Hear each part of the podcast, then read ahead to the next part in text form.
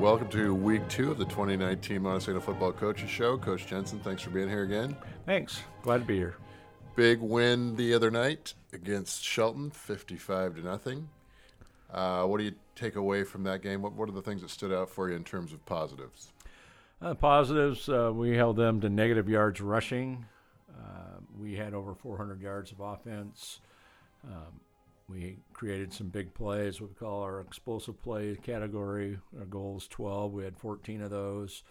Um, you know, we were able to overcome some obstacles, pr- primarily uh, penalties. And, uh, you know, I thought we made some good decisions when decisions needed to be made of where, where to distribute the ball to. Uh, there was a touchdown that was sort of taken off the board on a fumble recovery by Jordan King, and my understanding there is that the official threw a flag for a block in the back, was it, and didn't see the ball come out, and so when the runner went down, he blew the whistle. Was that the uh, basic gist of it?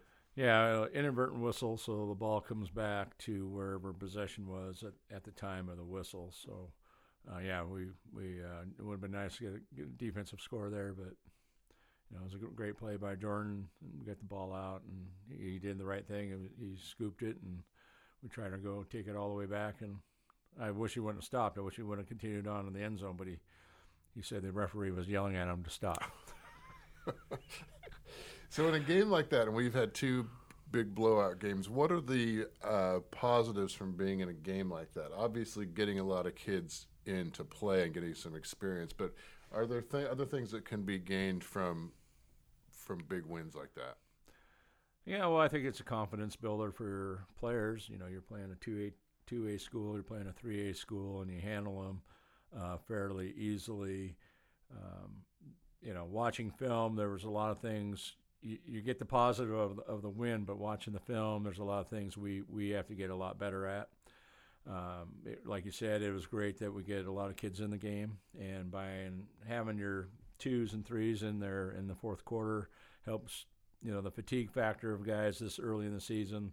So it helps with uh, injury prevention for some of your starters late in the game so they don't get tired and you know something happens to them and we did we escape injury free again? We did. We were injury free so uh, knock on wood on that. Knock on wood if you're with me. Uh, the other interesting part of the game the other night, at least for me, is that that was game on grass. Uh, I'm as much as I love the turf that we have and the fact that we can use it for a variety of things. I'm sort of old school that you get down there on grass and you got that smell of grass and football, and it just sort of takes you back. But I asked a couple of kids over the weekend what they thought of it, and the comment that I got from them was it was kind of weird. And I think that just comes from not playing a lot on grass over the last few years. Well, we were told when we got turf that we would get spoiled, and we certainly are. I mean, it just the the ability to practice and use landmarks and not worry about the weather washing a line away or uh, it's just we've got really comfortable with it. And a majority of our games last year uh, were on turf, so that they. Uh, it's, it's, unusual now to play on grass. I mean, we're going to play on it again this week, but uh, you know, it's good. I mean, especially early in the season, it's not real muddy. You worry about uh, when it gets muddy about possible injuries, especially on a practice field where there's a lot of holes and that type of thing. So it's really nice to be able to practice on the turf. So with the old AstroTurf back in the 70s and 80s, you know, you would hear coaches talk about that that really helps our speed. Uh, is there much of a difference between and I'm sure there is a little bit, but between field turf and grass, obviously with grass it depends on how high the grass is cut and those kind of things. But do you can you see a difference in terms of pace of the game? Well, I do. I mean, Friday night we didn't play in rain, but the field was wet, and you can see uh, people slipping a lot more than they would out here uh, playing on the turf with it raining. We wouldn't even have better footing than what we had Friday night. So uh, you do see a big difference in that, but you know if you're an old school, you kind of like the, the, the weather conditions, playing in the mud and the and the snow and all those things. Uh, but for us right now, we, uh, we're more comfortable on turf. And as a parent who washes the uniforms, I'm uh, much more comfortable on turf too because I'm still trying to get some of the dirt out of those pants. Yeah, we, we warn the kids, hey, you need to get get them washed right away because they'll, they'll stain. Well, I'm still working at it. So just so, let's talk about offense a little bit. um, you run an offense with multiple sets and probably run the same or similar plays out of different sets. So, what, how has your philosophy offensively been built? Is there a program or a coach, or is it just a combination of things and you see some stuff, and as the game progresses, you try to incorporate that into your offense? Yeah, it's just it's just been a progression over the years. I mean, we go way back to when we started. Uh, we were like almost a true wishbone team under the center, three backs and, and pounding it. And now, really like the aspect of, of option football. And with what we're doing now in the spread, there's still options to that. You're just doing them deeper in the backfield. We're doing a whether it's a zone read or an RPO or a crossbuck read for us.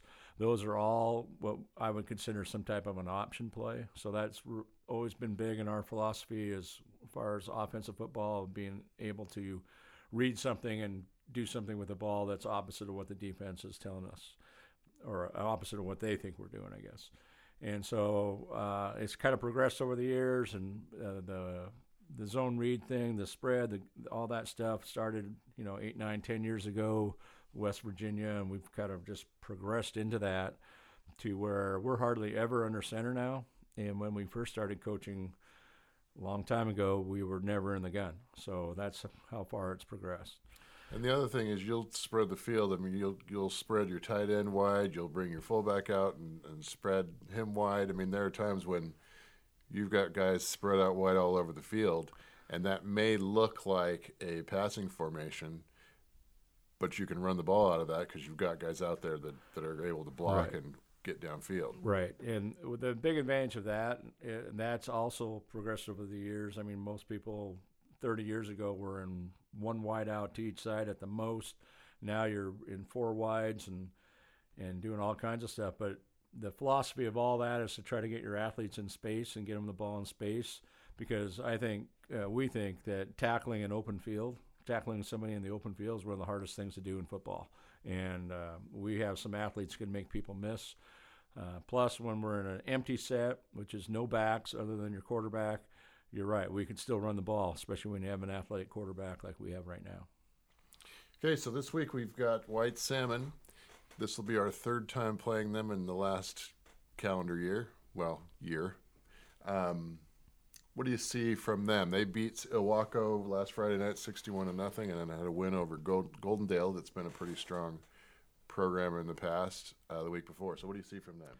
Well, definitely uh, the best team we, will have played so far. Um, they're, de- I would say, they're a playoff caliber football team.